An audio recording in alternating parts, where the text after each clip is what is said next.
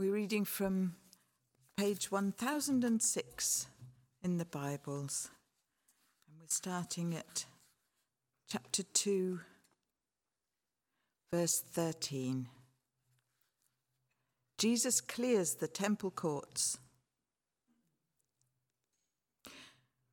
When it was almost time for the Jewish Passover, Jesus went up to Jerusalem. In the temple courts, he found people selling cattle, sheep, and doves, and others sitting at tables exchanging money.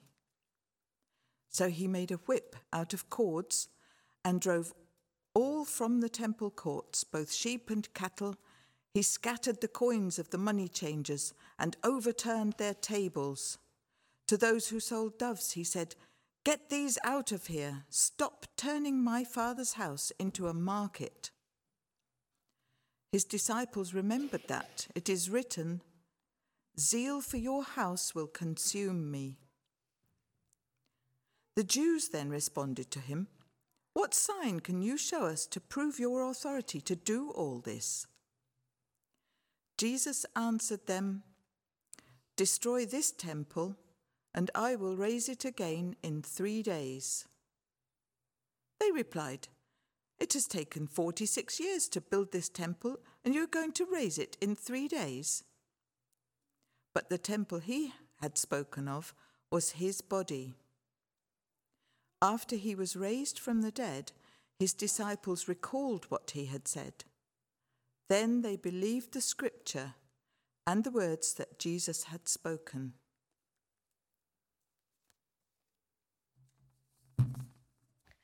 Thank you very much, Pam. Well, it gives me great pleasure to invite Phyllis up to the front. Um, and would, I'd like to pray for you just before you begin. If you want to. I'm just going to put it in my pocket. Yeah, I'm going to lose it all.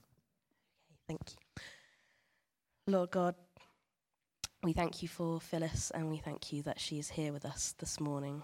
I pray that you would give us ears to hear your word through what she is speaking about this morning. I pray that you would give us hearts ready to receive the message that you want to give to us today, and that we would uh, go from here being transformed.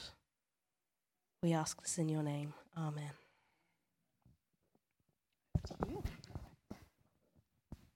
Good morning, everyone. Forget the 10 minutes, it's going to be a Methodist service, you know, an hour and a half.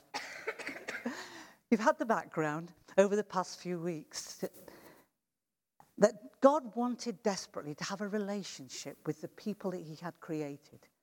And so we see right back at the beginning this relationship developing. And then when the people were traveling out from Egypt on their exodus, uh, they, they, they needed to know that God was with them.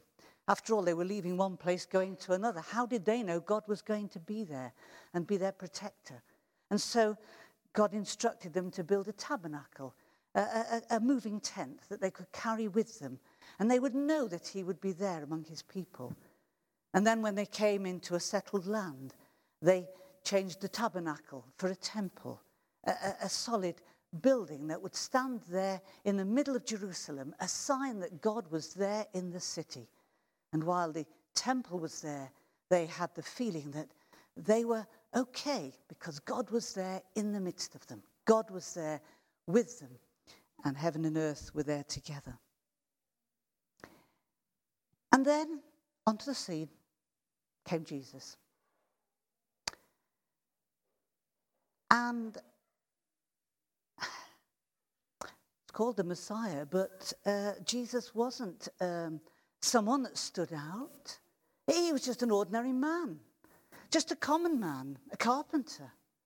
They weren't expecting great things, and yet, when he went to preach in the in the um, synagogue at Nazareth and in the synagogue at Capernaum, wow, wow, there was something about this man, something different.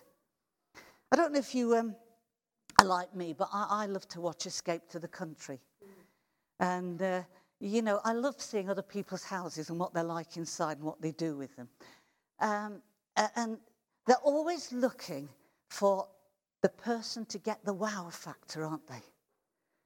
Well, when Jesus went and preached in Capernaum in Nazareth, the people were amazed at his teaching because Jesus had the wow factor. He was one that when he spoke, there was something different about it. It wasn't just like the scribes, he wasn't just reeling off laws and telling them. Somehow, he seemed to be there in the midst of the message. He was fetching God to them in a new and different way. And it wasn't that he was saying anything that wasn't there in the scripture.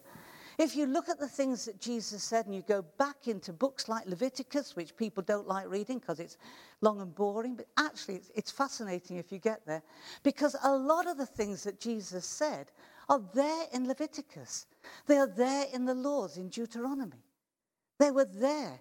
But he took what was there in the law and instead of telling them they should do this, they should do that, he told it to them in a unique way, in, in an, a totally different way.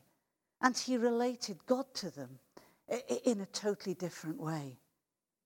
Jesus came with authority, an authority they hadn't seen in the scribes and in the Pharisees.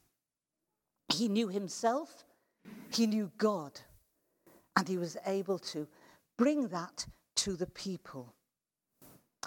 And he drew the crowds. He drew the crowds because they could see there was something different about this man. And he was able to heal people.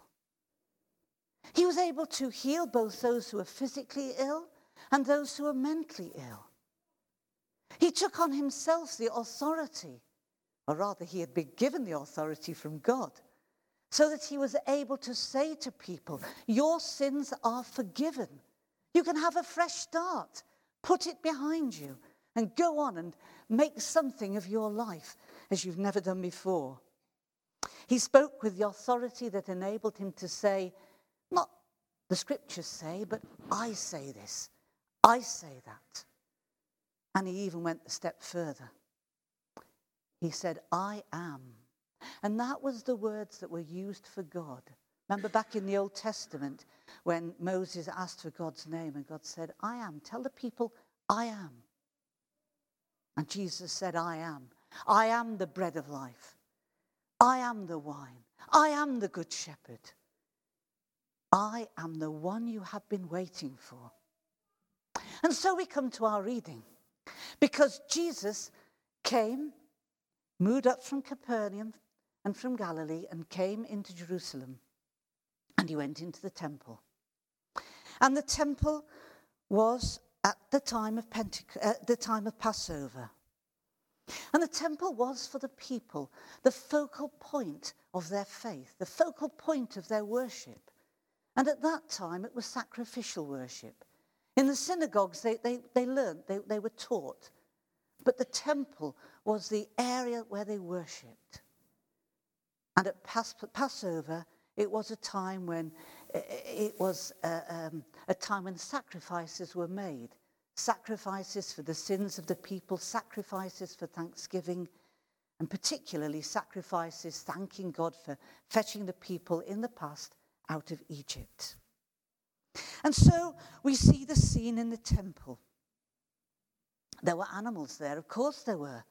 They had a sacrificial worship. They needed many, many animals to sacrifice sheep, cattle, goats, doves, animals all over the courtyard. There were many people coming to Passover. Many had travelled for miles to get there because it was the aim for all people at some time in their life, if they didn't live close, to attend at least one Passover there in the temple. So they would have travelled for miles you don't travel for miles with a couple of sheep or a, or a cow or a, even a few doves. You wait till you get there and you buy them when you're there. And they would be sure that they were in a good condition with no blemishes. And there were money changers there because you couldn't give God money that had the picture of the emperor on it. That was not good enough. You had to use a special temple money. And so there were money changes. And there was noise. And there was clamour. And it was all happening in the outer court of the temple, where the people who weren't Jews were able to come and to worship. And they couldn't go any further into the courts that were special for the Jews and uh, for the, um, the priests further on and the high priest right in the centre. So the outer courts were noisy, a lot of animal noise. And Jesus goes in and he disrupts. He disrupts their service, their worship, their preparations for worship, because he turns over the table and drives the people out and says to them, This is God's house. It's a place for worship, a place for prayer. And you're preventing people from worshipping here. Now, it's not that uh, it, it, John is not trying here to show that Jesus could show anger, although Jesus could show anger. But what John is trying to do is to say to us Jesus here was showing his authority and his ability to challenge the rituals of the temple worship because the rituals had got in the way. The ritual, the worship in the temple, had become a be all and end all in itself in many ways. The temple had been great, it was there to show that God's presence was there. But Jesus is saying to the people, You don't need the temple much longer because I am here. And I am the presence of God here in this place. And so he gives them this challenge. And when they say to him, By what authority do you do this? He said, If you tear down this temple, I will build it again in three days. And the disciples, looking back at this afterwards, realized that he didn't mean that temple, that building that had taken 46 years to build, but he meant his body. Because what he was saying is, from now on, my body is the temple. I am the presence of God here. You do not need the building, you do not need the sacrifices. I am God here in this place. I am the presence of God. I am the link between heaven and earth. And if you believe in me, you will have that link. They had been sacrificing in the temple, sacrificing to thank God, sacrificing to ask for forgiveness for sins.